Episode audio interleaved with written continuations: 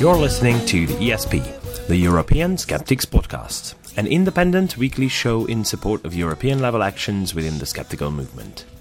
The ESP is run by individuals representing different skeptical groups from across the continent.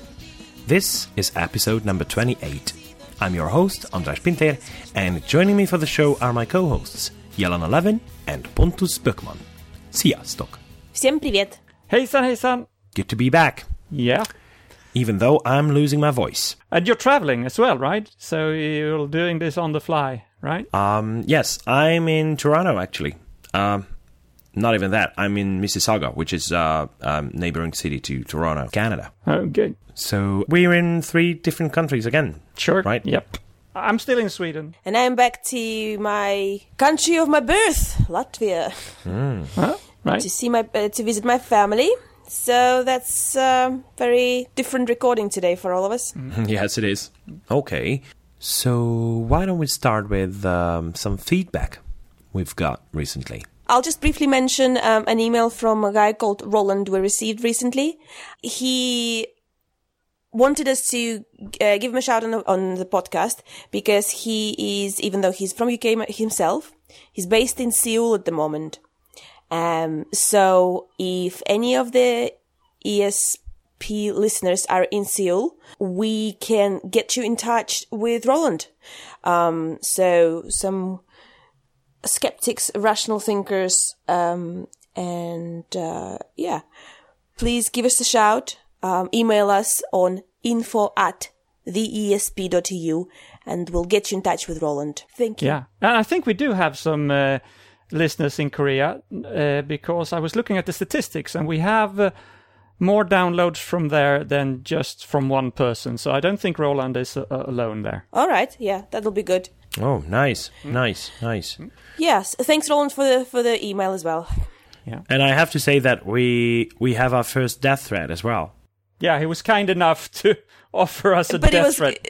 yeah, it was a joking one. So you know, a little bit like "I kill you" kind of thing. You know. Yeah, yeah.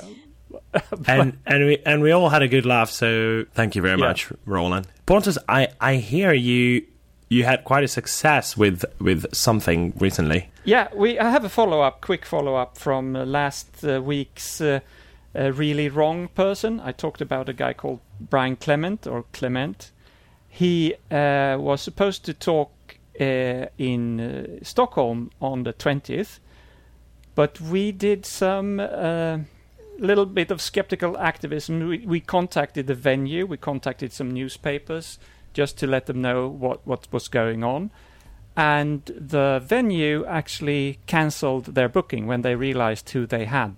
And uh, after some uh, confusion on the organizers' point, they decided to cancel the event. There was a big um, article uh, on Saturday. Uh, what was that? The Saturday, the 18th, in one of the major newspapers in in Sweden. There are two really big uh, uh, national newspapers, and one of them had had a big uh, thing there where they actually, among other things, interviewed yours truly, and uh, after that, the they cancelled the event. Uh, so that was good.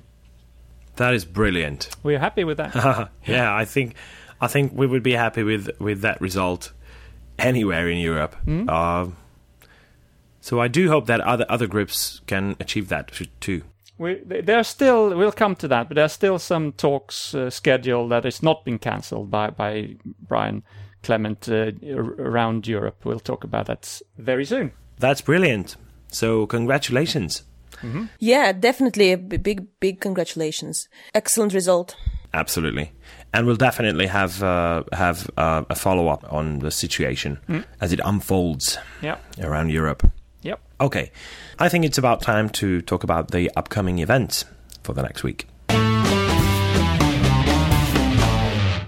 On uh, Saturday, on the 25th, in Brussels, there is a uh, Skeptics in the Pub in French about creationism on this side or on and on the other side of the Atlantic. And the speaker is Olivier Brosseau. On the 27th of June, there will be uh, Skeptics in a Pub in Glasgow. Um, they're talking about how genetic modification saved the papaya, with Frank Machen. And um, the next day, on Tuesday, the 28th, um, Cologne in Germany, um, or Köln, will hold um, Skeptics in a Pub meeting. It's going to be a social event, so it's a good opportunity for those ha- haven't been attending any of these uh, uh, these events in the in, in the last period to go and meet skeptics. And on the same day in Cambridge, there is uh, Skeptics in the Pub in form of an open mic night. So uh, go there, and if you have a short subject you want to share with your fellow skeptics, uh, just ask to get the microphone. Or just take it. Yeah. But don't fight. Yeah, just interrupt the speakers. yeah, you're full of shit. It's my turn. Oh no, Andras is giving bad advice. Okay. On the 28th of June, there will be at Cheltenham Skeptics in the Pub where they're going to be talking about UFOs. Are they fact or fantasy? With Ian Ridpath. Hmm, I wonder what they'll come up with. Oh, I know. It's a, it's still a controversial one, isn't it? so exciting. Because theoretically, they probably are factual because the universe is so vast, but practically, will they ever want to bother getting in touch with the planet Earth and their inhabitants? I don't think so. Well, Independence Day is coming out worldwide, so Yeah. we'll we'll see about that. On the 30th of June, uh, there will be a Skeptics in the Pub in Winchester, and they'll be talking about radiophobia uh, with Becky Alexis Martin. Now, apparently, um, it's the um, 20th anniversary of the comprehensive nuclear test ban. And the 30th anniversary of Chernobyl, which I didn't know about.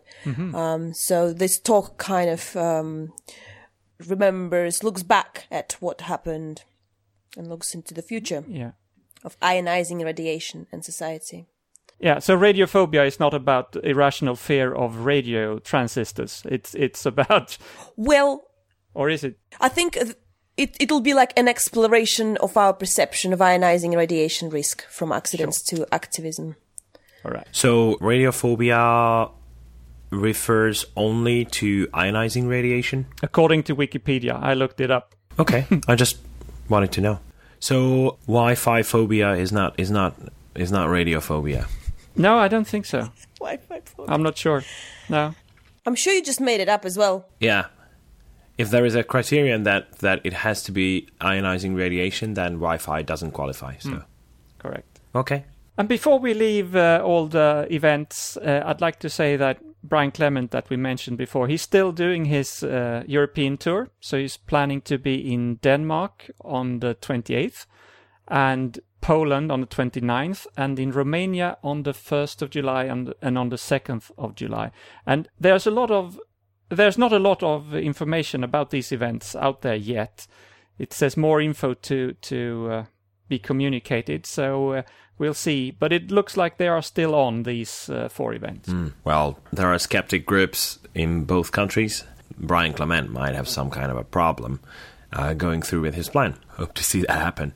Okay. Thanks very much, guys.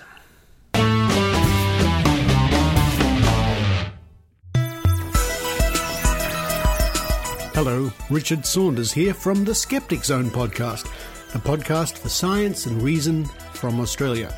Every week since 2008, the Skeptic Zone has brought you reports, interviews, and investigations from all around the world.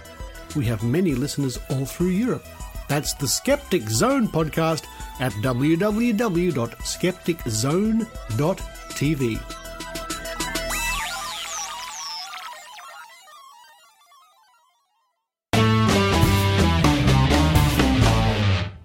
I think it's time to move on to our interview with uh, the foreign liaison of the Czech Skeptics Club, Sisyfos, Claire Klingenberg.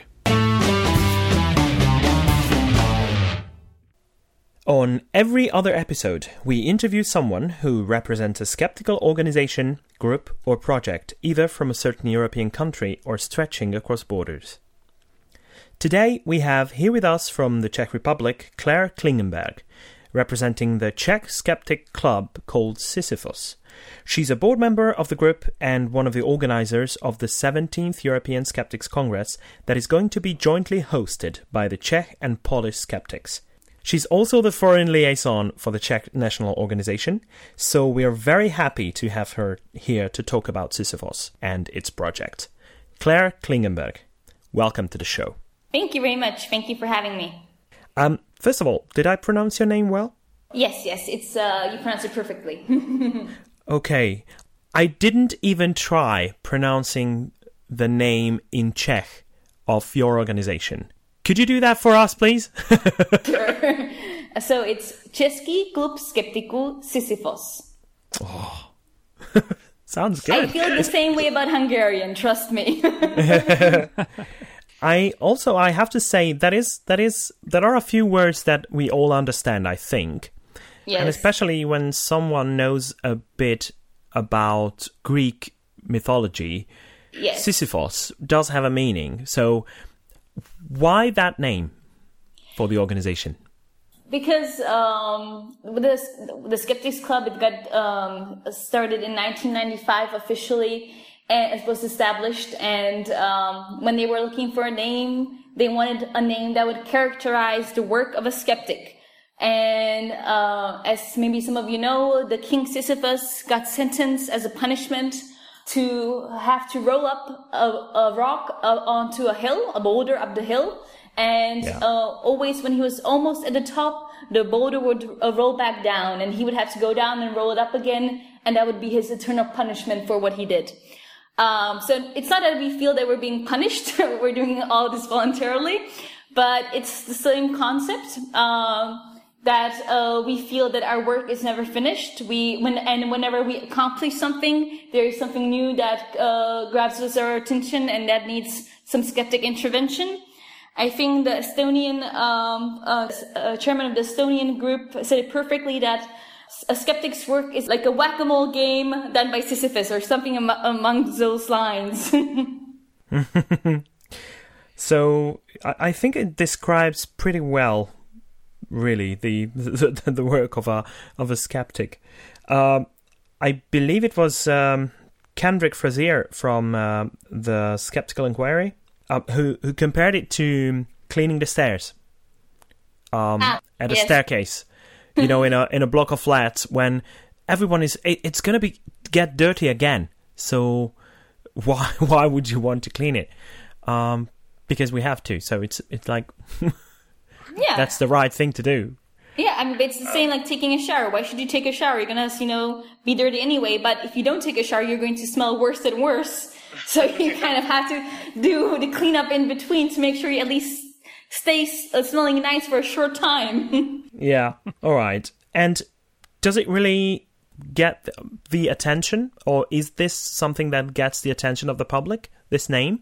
Yeah, I think so because um, the part of the regular Czech uh, student curriculum in elementary school is to learn about Greek myths. So I think everyone kind of has this basic idea, and we are just colloquially known as Sisyphus amongst the public. And when you say that name, people usually associate it with our organization and not with the myth anymore. And they either associate it with joy or with disdain, depends on which side they are on. Can you tell us, please, about how you personally got involved, um, well, in the movement and in this organization?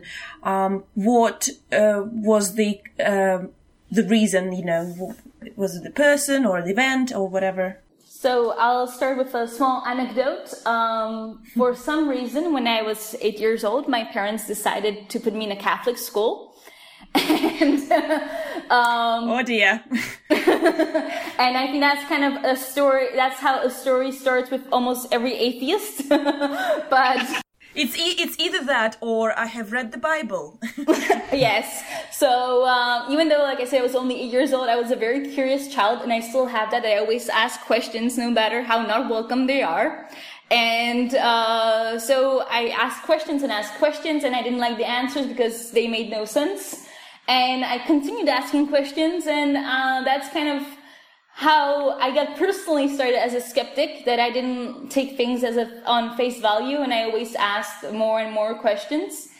And then I uh, kind of got involved with some magicians and I uh, started working for magicians as their manager and their event manager because I have some experience with that.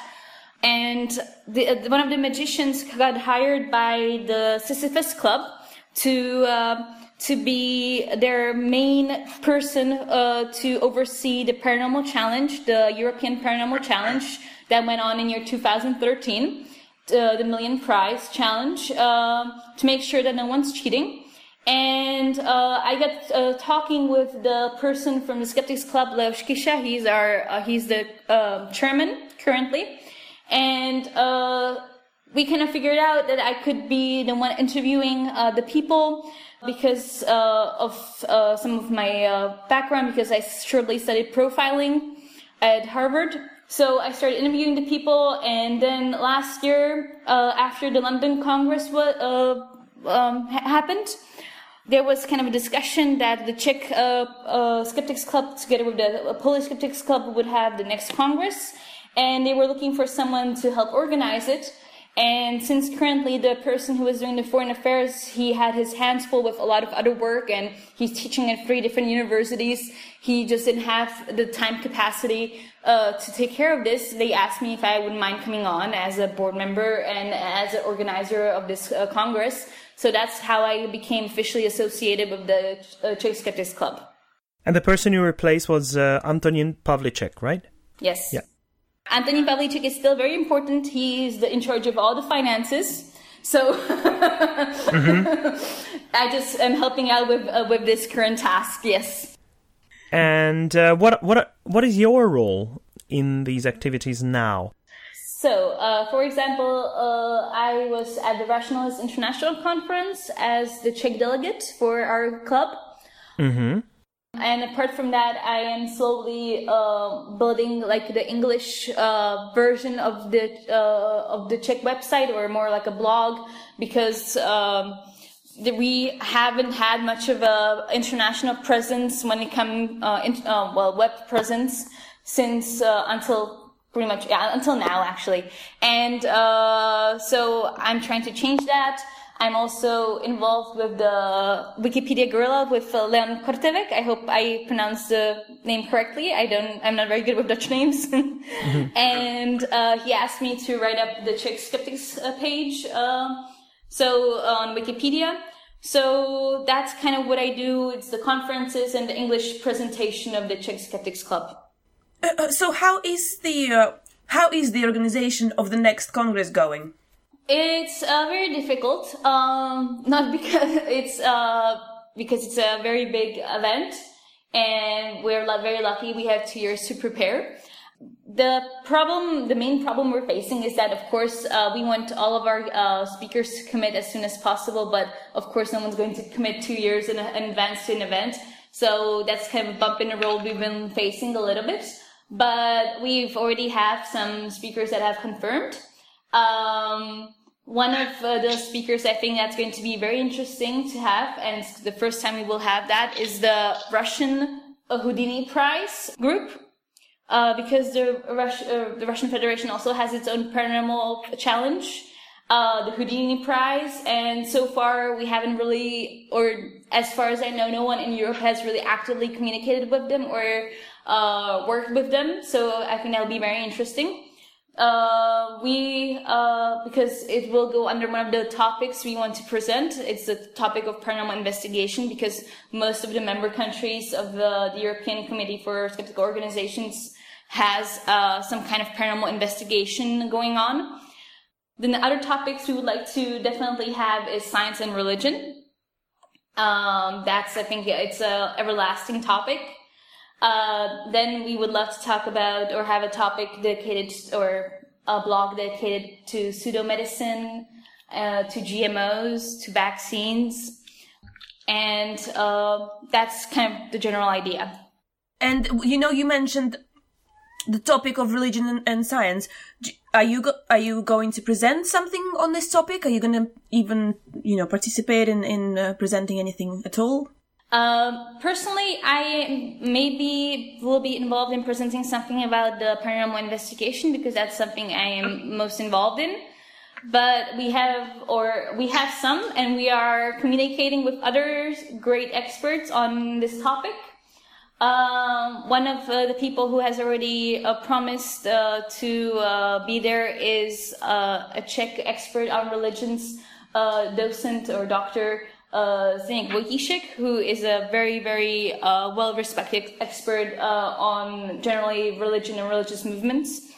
And uh, another person who's going to be speaking is a member of our organization, Mr. or Dr. Jiří Grygar, who is a very highly held astrophysicist. So uh, that's kind of the range of speakers we will have, and we are of course looking for some others, but I don't want to talk about that because they're not confirmed, and we don't want to jinx anything. Being good skeptics, we have we are superstitious. No, I'm joking.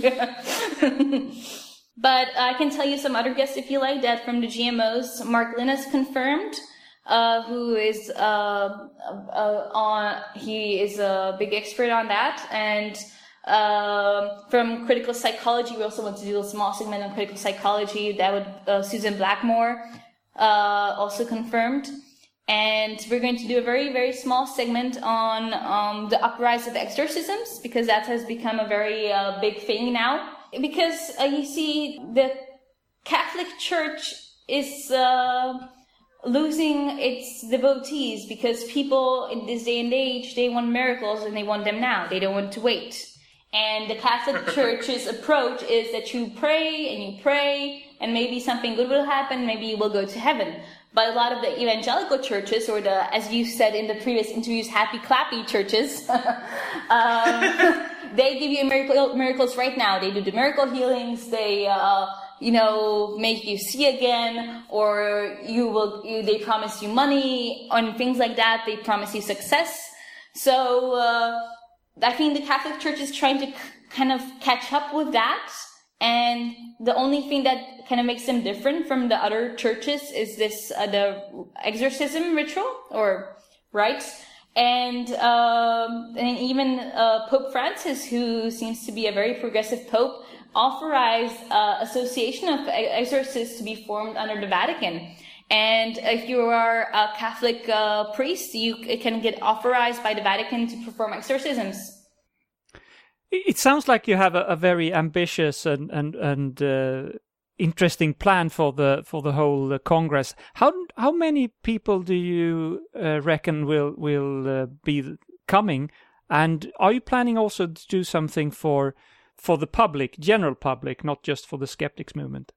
Yes, sure. Um, well, uh, I'll just uh, summarize the topics because I've been kind of saying them here and there. So the main topics is science and religion, critical psychology, GMOs and vaccines, uh, science, pseudoscience, media, alter- pseudo, pseudo medicine, and then uh, education and critical thinking. And um, we want to kind of we know that we, the congress is only for three days and these are very all of them are very complex and big topics so we plan on kind of having two two speaking rooms uh, where one would be more open kind of to the public and one would be more kind of uh, more uh, directed for the professionals or for like scientists or uh, skeptics in general. Like like workshops? How do how, how should we yes imagine uh, we that? want to uh, have not only lectures but also uh, workshops especially the one for critical thinking. Uh, we want to do a workshop on that and also have some uh, some lecture on uh, how important it is to implement um, critical thinking or to learn critical thinking in elementary school and in mm-hmm. general Im- uh, implemented into regular education because I'm sure Czech Republic and Poland are not on, they're not only don't are not the only two countries in Europe that don't have that in their curriculum. Sorry, curriculum. Ah, curriculum. I'm sorry, I always have a problem with that word. And okay. like and like I said, then another topic will be the exorcisms, which will be also open to everyone with a screening of uh, the movie um, that was just current last year it was uh, finished off in Poland about exorcisms in Poland. And it's a joint initiative. It's it's jointly organized by uh, your organization Sisyfos and the the Polish skeptics. Yes, uh, led by Tomasz Witkowski, who is an amazing critical psychologist. Mm-hmm. Okay, so, but where and when is it gonna take place? actually, so that we can all put it in our calendar right here, right now. That's a very important piece of information. it's going to be in the year 2017, so next year, and it will be uh, on, between the 22nd and the 24th of September, and it will be in Wrocław in Poland. And uh, there's a, an airport in Wrocław, so you can fly in, or if you're um, somewhere closer around, you can drive. and so uh, there's a direct flight London to Wrocław for anyone from England coming in. Two hours away. Yep, not too bad. Not not too bad. Yes, and they'll be there at their at the Wrocław University, so at the at the main university there. The turnout, uh, honestly, right now that's very difficult uh, to determine because uh, it really depends on if we manage to secure uh, some VIP guests or not. I really believe that's going to be a huge turning point. Um, and uh, so it can be, I can, I guess it can be anywhere between 50 and 500 people. Um, it's really, I, I'm sorry, I really don't know. Because, uh, like I said, we're in the planning stages, and so far we've kind of, uh, we have great Polish speakers, uh, and we have great Czech speakers, uh, that confirmed. But we don't have, uh, anyone else yet, to be honest. And so, apart from, uh, Susan Blackmore, thanks to Tomasz, and so we are still, hammering out the details. And are you going to, or have has the uh, page already has been set up on Facebook, um, or is that going to be at a later stage? Uh, just today, I got a confirmation from our web uh, webmaster that he has finally created uh, the basis for the web page, and uh, so we're going to fill that up uh, during the next couple of months and be adding on the people we have confirmed and the people who we are still communicating with if, if they will confirm or not. And uh, soon after that, we will of course set up the Facebook webpage. Uh, all of this will be done by September to make sure it's a year ahead of time before the event itself, so we, there's enough time for everyone mm. to get their tickets. Yeah, yeah that's what I was going out. to say. That that um, there is no two. There are no two years left anymore. Exactly. So it's, it's a yeah, bit, yeah, bit less than two years, years uh, from now. Um, is it going to be on Euroscepticscon.org uh, under that domain? Yes, yes. We have just uh, worked with uh, the our English colleagues on mm-hmm. transferring that uh, domain. So now we have find, we have both skeptics with a K and skeptics with a C. okay. Both of these exist apparently, um, and so we will be uh, putting it on that domain. Yes. If we go back to the, the Czech skeptics and the, the Sisyfos organizations, how many members do you have currently and what kind of events do you do normally? So, uh, the Czech skeptics have about 400 members. Uh, and uh, we have about 6,000 Facebook fans. Um, but we have uh, like official, but we have uh, kind of a larger following, um, generally on social media, and uh, yeah, and our events. We, well, it kind of uh, is a little bit now uh, got divided between the skeptics or the Sisyphus events themselves and the paranormal cha- challenge events. Um, Sisyphus has uh, their main event of the year is the Boulder Prize, the Sisyphus Boulder, um, which is given uh, to individuals or groups who have mystified the public or confused the public the most during the previous year. And uh, so this boulder has two categories: individuals and groups and it's uh, given um, in three ranks. So there's a gold boulder, a silver boulder, and a bronze boulder. And this has been going on for the last 17 years. You, you mentioned paranormal uh, claims as well. Uh, you have a special challenge for that.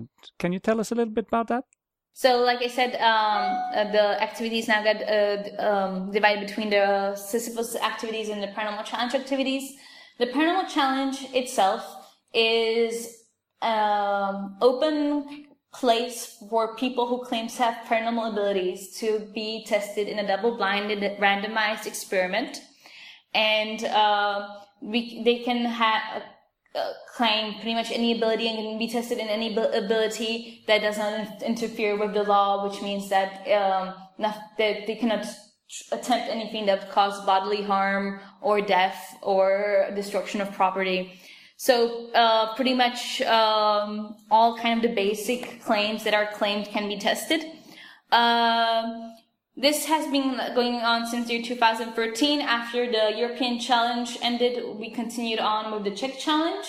And uh, currently, the pr- monetary prize for whoever uh, manages to uh, prove their claim is 3,333,333 crowns, which is uh, about um, 100,000 euro, uh, give or take.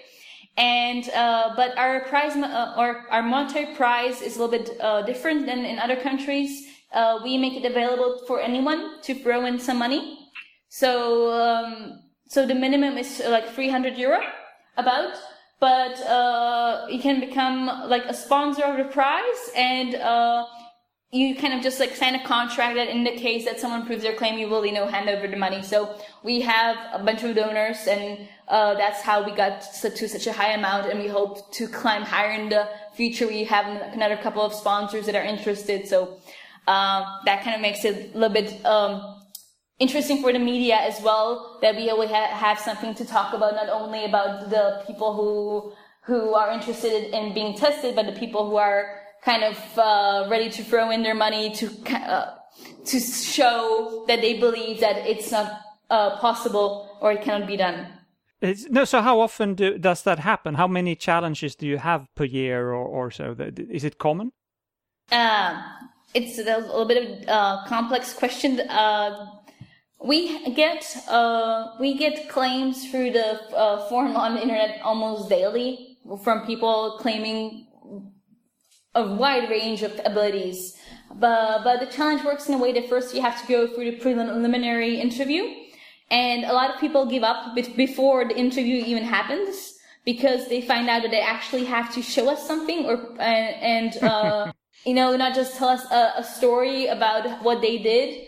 We had one person that uh, called his girlfriend while, you know, uh, on uh, speaking to us and, and said, "Hey, you know, tell them, tell them what I did." And she said, "Oh yeah, he did do that." I said, "Well, that's great, but we still need to do the experiment."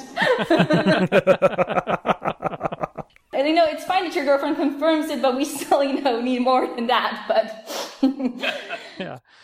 So, and then uh, we do the first round of experiments, which uh, is set to a probability of success of 1 to 1,000, which is quite low and quite manageable and we have tested five people um, in this first round so far. Um, and we have uh, three more experiments lined up for, for the summer and for the rest of the year so far. Uh, one of them is a lady who does intuitive writing. Another lady is uh, a psychic, or uh, and uh, the last gentleman says he can cure AIDS. So we are very uh, expectant of what's the how these uh, tests will turn out.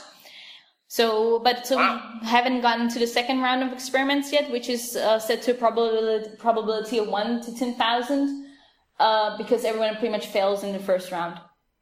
Well, the the last one there with the AIDS challenge, I think that that poses some ethical questions. How do you want to test that? Exactly the words I wanted to I wanted to formulate here. yeah. Um, we, fortunately, I was also very skeptical uh, when um, my colleagues came with that because I was thinking this was very unethical to do. Uh, it would be very devastating for whoever's taking part in the challenge. But uh, uh we met through this one clinic, a uh, couple of people who are uh, who have HIV uh, but are skeptical thinkers and you know and said you know why not? If you know I, I am i already know that i have this disease and i know it's going to impact me for the rest of my life. So why not try something crazy? I don't think it's going to work but if it does you know good for me so uh, i was very surprised to find people that are so open about this and so willing to do this so what we plan to do is simply have them uh, produce their uh, medical uh, medical chart that confirms that they do have this disease. Uh, have them go, uh, have them um, be healed or so-called healed by this person, and then have them retested again after the certain uh, amount of time that is needed. Well, I think about a month later or something, and, and see if it worked or not. Yeah. And the person, one of the person, uh, people who is actually uh, going to undertake this experiment is a person who's been uh, publicly speaking about HIV for 11 years. So he's very open to all this kind of public presentation. Sure. Please let us know how that works out because that's something we would really want to follow up on on the show. Of course. Absolutely. Yeah, uh, Yeah. we do every, everything that we do is always filmed, like I said, filmed, so it's on our YouTube channel. And uh, like I said, uh, we're putting together uh, English blog of, of what we do. Where we, there will always be some kind of summary of, of the experiment, so definitely I will end up on the blog. Awesome. Great. But your organization seems to be a very active one and a very successful one, um, especially for for a small country like uh, like the Czech Republic. How many? There are 10 million people living in the country. Almost 11 now, almost 11. Almost 11. uh, but still, uh, um, a group of uh, skeptics with 400 members and thousands and thousands of followers. Um, that's that is something. I know there are organizations with larger uh, membership, but um, but still, I think for a for a Central European country, it's it's um, it's pretty good. And uh, you mentioned a few sponsors for for the prize um, and uh, for the challenge to to be financed. Um, these are all very difficult tasks. Are there any are any tasks and challenges that that you kind of find really difficult and struggle to go through with them? So, um, in general, there has because uh, Czech Republic is historically an anti-clerical country. I don't want to use the word atheist because that's not really correct uh, for uh, for the mindset of the people, even though they tend to lab- label themselves this way.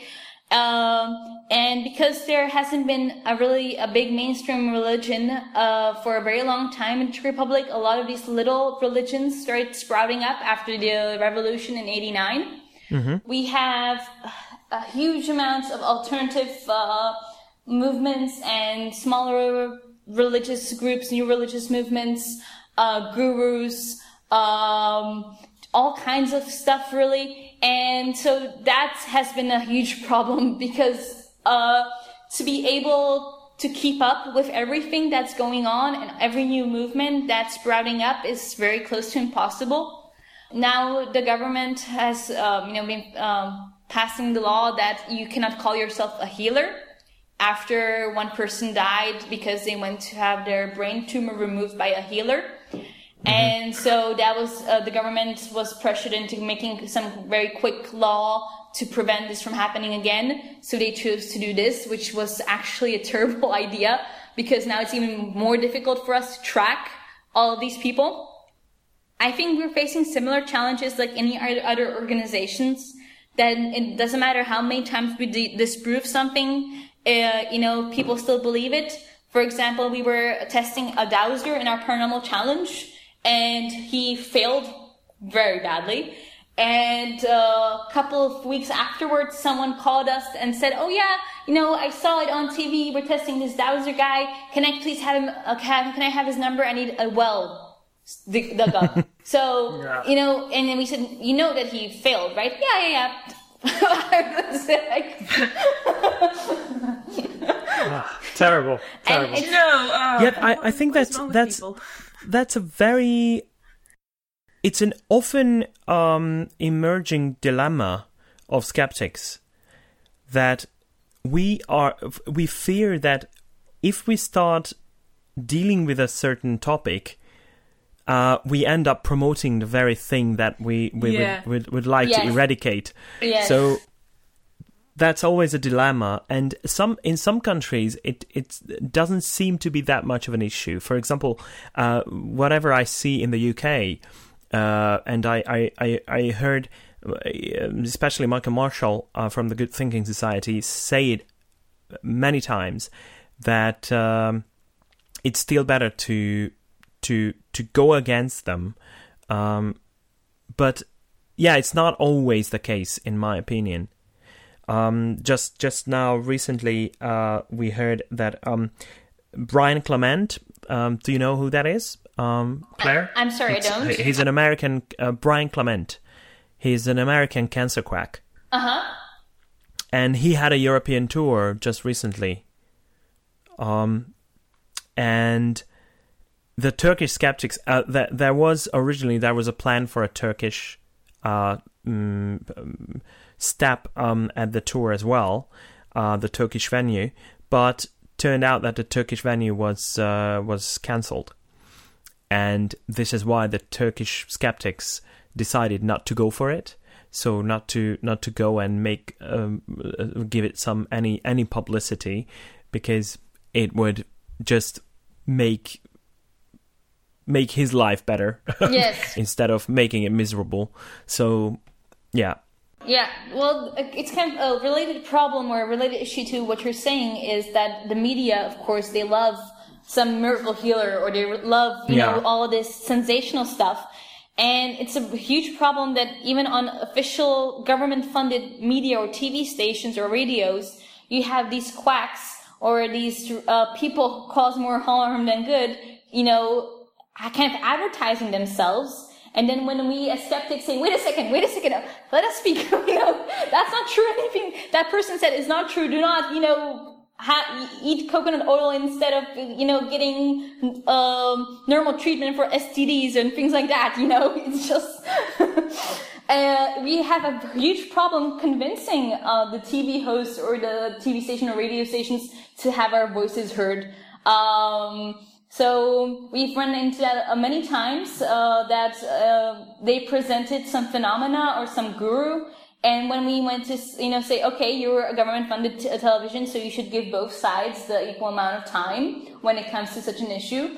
Uh, they said, well, yeah, well, no, well, uh, okay, well, we, if we have to, and then it's just it always turns into kind of a battle more than a discussion. Mm-hmm. yeah, yeah.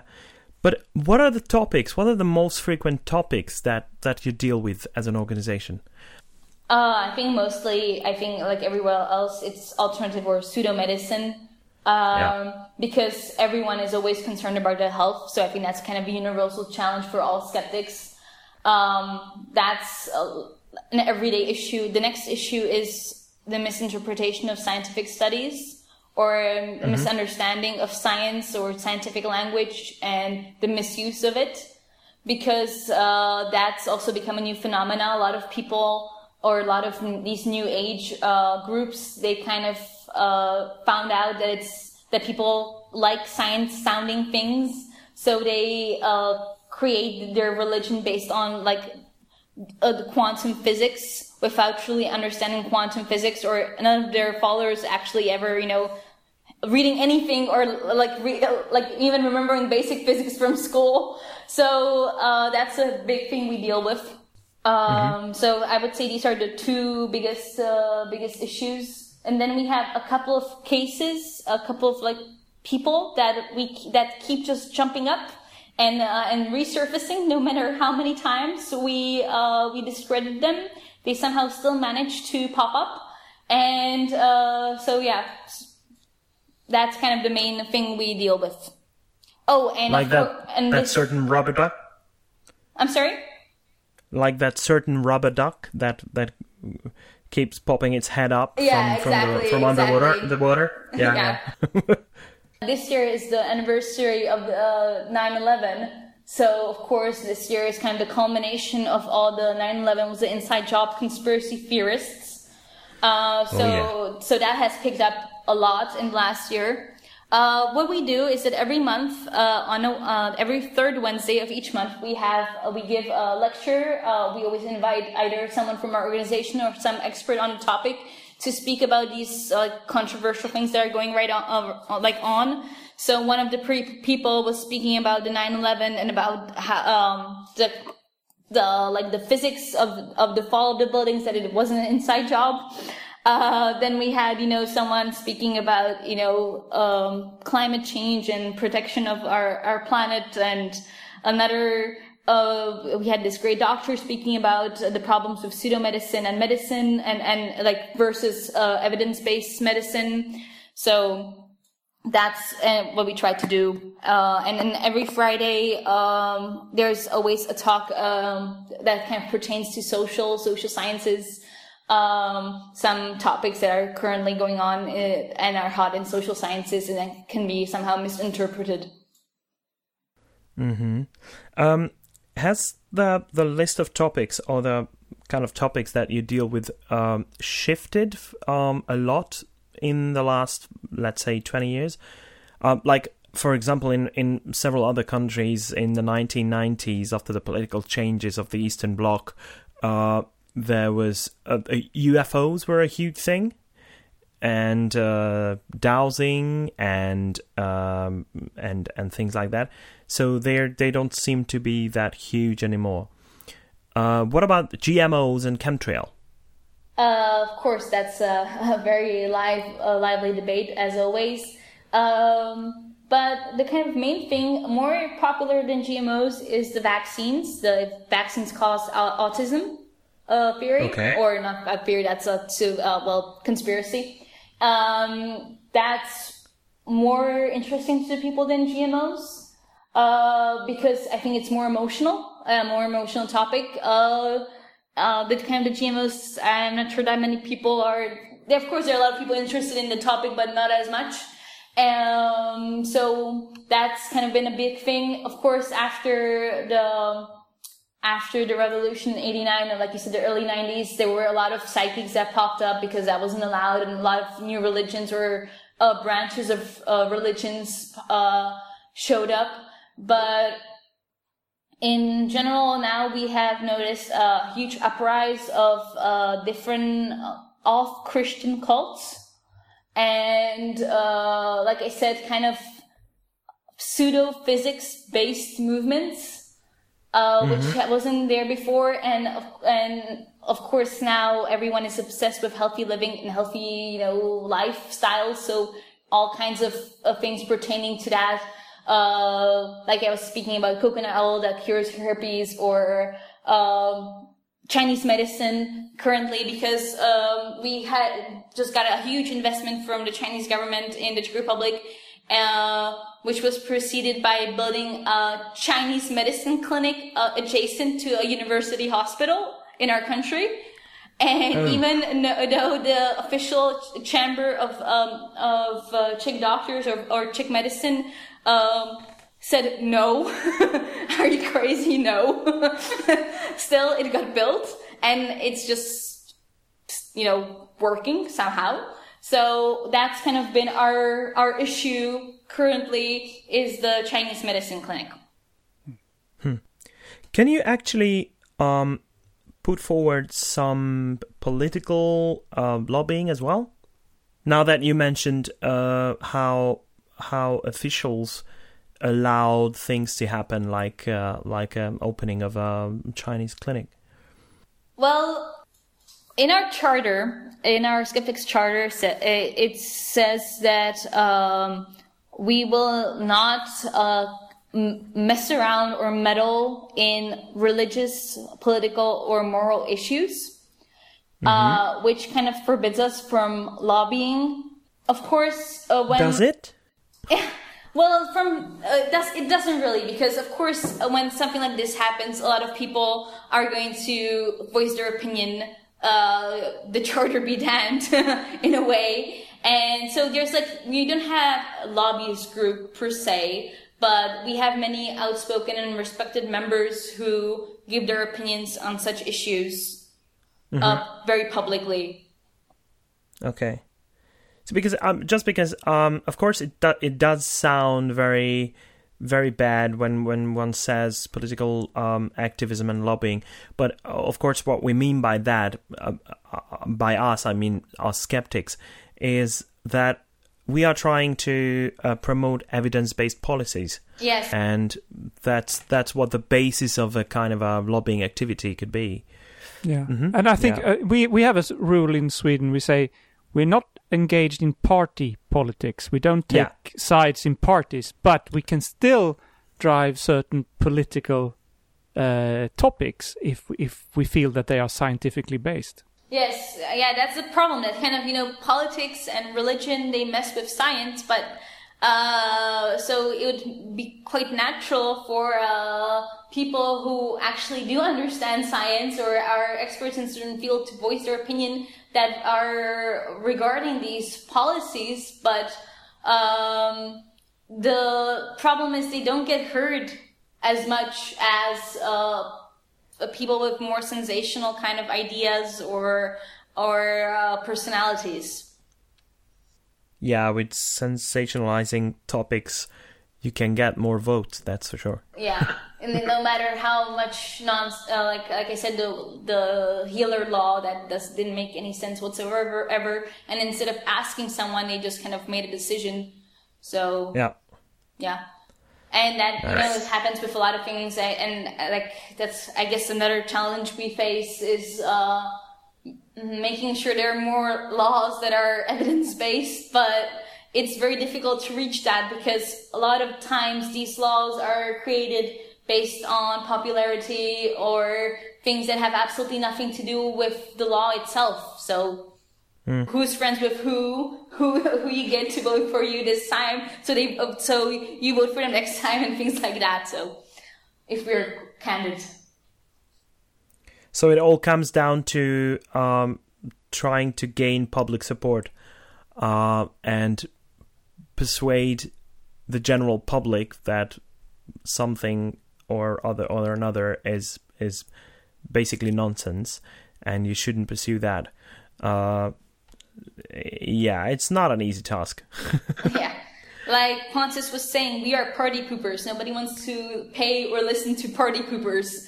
So Yeah. you know, like, like it's just you're not gonna get that much coverage by telling the truth or by being rational. So it's always difficult. For example, um, I just uh, we uh, took part in the um, in a fair. It was like um, esoteric fair. It's a ha- uh, it's a free uh, two or three day. It's a three day event where people who are into alternative living or healthy living or magic or psychics or pretty much any kind of that alternative scene or new age scene they come and they have their stands so we had one of our paranormal Ch- challenge stands there as well and there were 16,000 people there uh, during these three days, and we met with a lot of people. I honestly don't even know how many because we were there like nonstop. There was always someone there talking to us, but still, we managed to like convert only four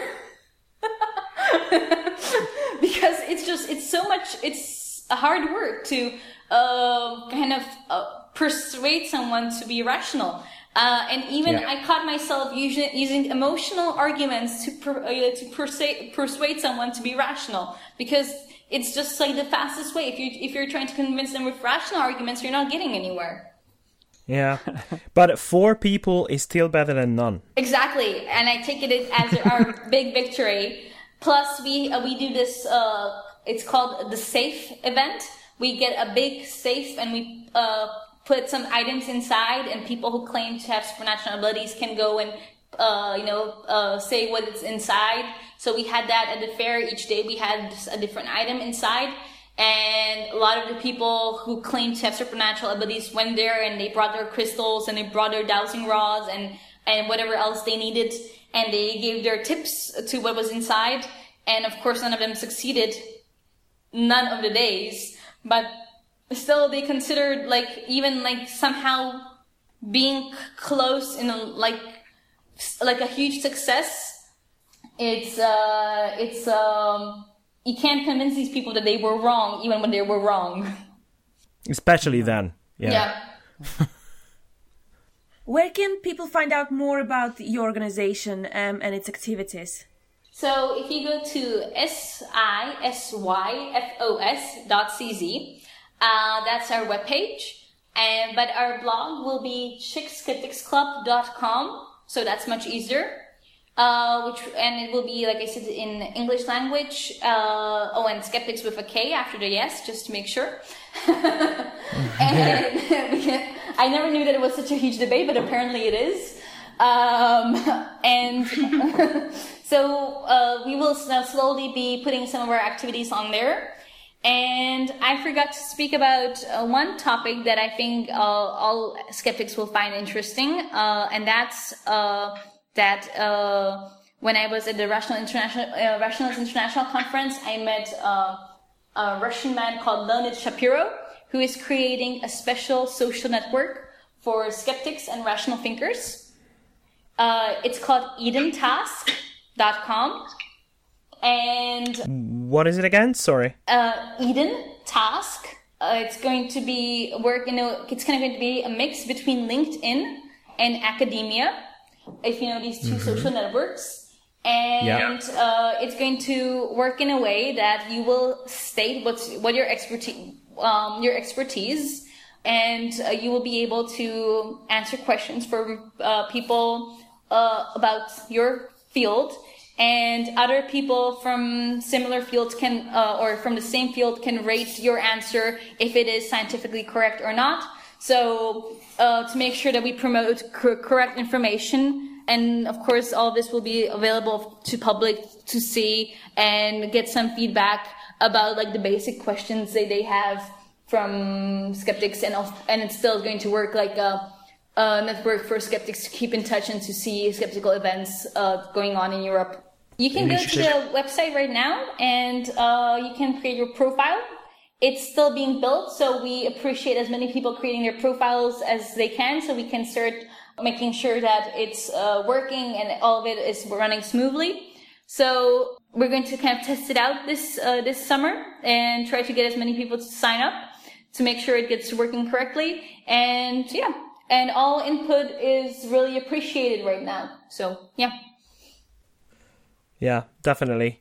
Um, but I'm afraid uh, this is all we had time for um, in terms of our interview. It was a real pleasure talking to you and uh, hear about the what the Czech skeptics are up to.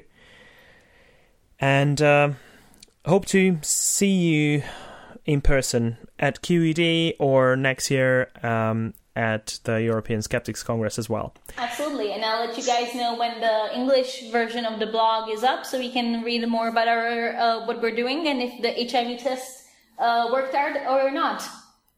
Perfect. Yeah. Thank you. Okay.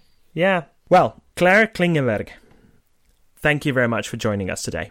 Thank you very much for having me. Thanks a lot. It's been great. Thank you. And I look forward to seeing you guys in person at QED. Yes. Likewise. Indeed. All right. Okay. Bye bye. Bye bye. I can't wait to be at the European Skeptics Congress. Yeah, that will be fine. Very exciting. Yeah, I, am very uh, excited about it, and I, I really want to go. Um, I've already checked out the tickets, so flights look very reasonable. We'll see. Yeah, this this podcast was conceived at a European Skeptics po- podcast, so we have was, we have an obligation to attend all of them. well, yeah. Uh, no, it's a it's a pleasure to attend them. It's not an yeah. Obligation. That's that's what I was going to add. But yeah, yeah, yeah, exactly. Yeah, so really looking forward to it. But uh, before that, we're going to have a major event to to attend. That's going to be QED this October. Yes. Yeah, so yeah, excited about that too. Very much so. So if any of our listeners want to come to QED, head to qedcon.org and yeah, buy your ticket right away. Do so. Because you never know when it runs out. Yeah, and we, oh, the three of us is going to be there. So if you see us there, please come up and say hello. We would love to meet uh, our our uh, listeners. Yeah, absolutely. I I second that. All right, I think this is it for today. And um, I'd like to thank you, Jelena, and thank you, Pontus. Thanks a lot. Thanks, guys. Thanks, guys. It was great uh, getting together again. Uh, but until next time, goodbye. Goodbye. Bye.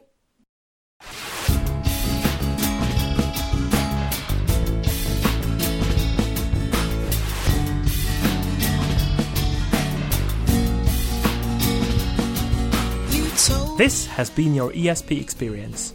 The show is produced and recorded by the ESP.eu. Join us again next time, but until then, please send your feedback, comments, or death threats to info at theesp.eu. We would also love to hear your ideas and suggestions regarding future episodes, as well as news from your country of residence that might interest others across the continent. If you have a local event or organization to promote, please don't hesitate to let us know, as we are more than happy to help. All music in the program was written and performed by Kisha J. Gray and George Schwab and is used with their permission. Please check out our webpage at www.theesp.eu, follow us on Twitter at espodcast underscore EU, and like us on Facebook. I don't know how you can believe.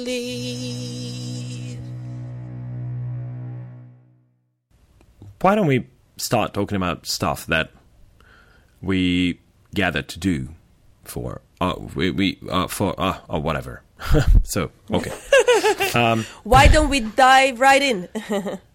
Uh, yeah, why, why, yeah, yeah, yeah, yeah. Uh, why did, what did I want to say? Never I, mind. I don't know what you Why want to don't say. we start? I think that's a dog I hear in the background. Oh, no, Jesus fucking Christ! Uh, sorry, my my brother Just just arrived, and he Kill the he dog. gets he Kill gets the he dog. sounds like this. Your brother sounds like that when he gets excited. My uh, oh no! Oh no! my brother arrives when he arrives. That then dog gets excited. Right. Anyway, great. My my mom just closed the door, so it's fine. We can. Fi- no, she didn't. Oh, Okay, and we're closing closing the show anyway. So,